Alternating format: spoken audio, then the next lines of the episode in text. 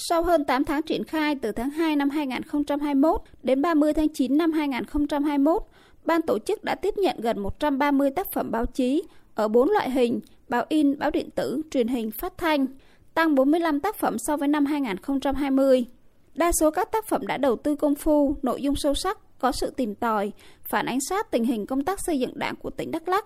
Ban tổ chức đã trao 2 giải A, 3 giải B, 5 giải C và 9 giải khuyến khích cho các tác giả, nhóm tác giả đoạt giải. Lựa chọn 17 tác phẩm gửi tham dự chung khảo giải búa liềm vàng toàn quốc lần thứ 6 năm 2021. Tại buổi lễ, lãnh đạo tỉnh ủy Đắk Lắk đã phát động giải báo chí về xây dựng đảng tỉnh Đắk Lắk lần thứ tư năm 2022, đồng thời yêu cầu các cơ quan tổ chức chủ động cung cấp thông tin theo quy chế phát ngôn, tạo điều kiện để cán bộ, đảng viên, nhân dân, người làm báo, chuyên và không chuyên tích cực hưởng ứng tham gia giải. Ông Phạm Minh Tấn, Phó Bí thư Thường trực tỉnh ủy Đắk Lắk nói: Đây là một hình thức để tham gia thực hiện cái công tác xây dựng đảng, phấn đấu xây dựng đảng trong sạch vững mạnh hơn.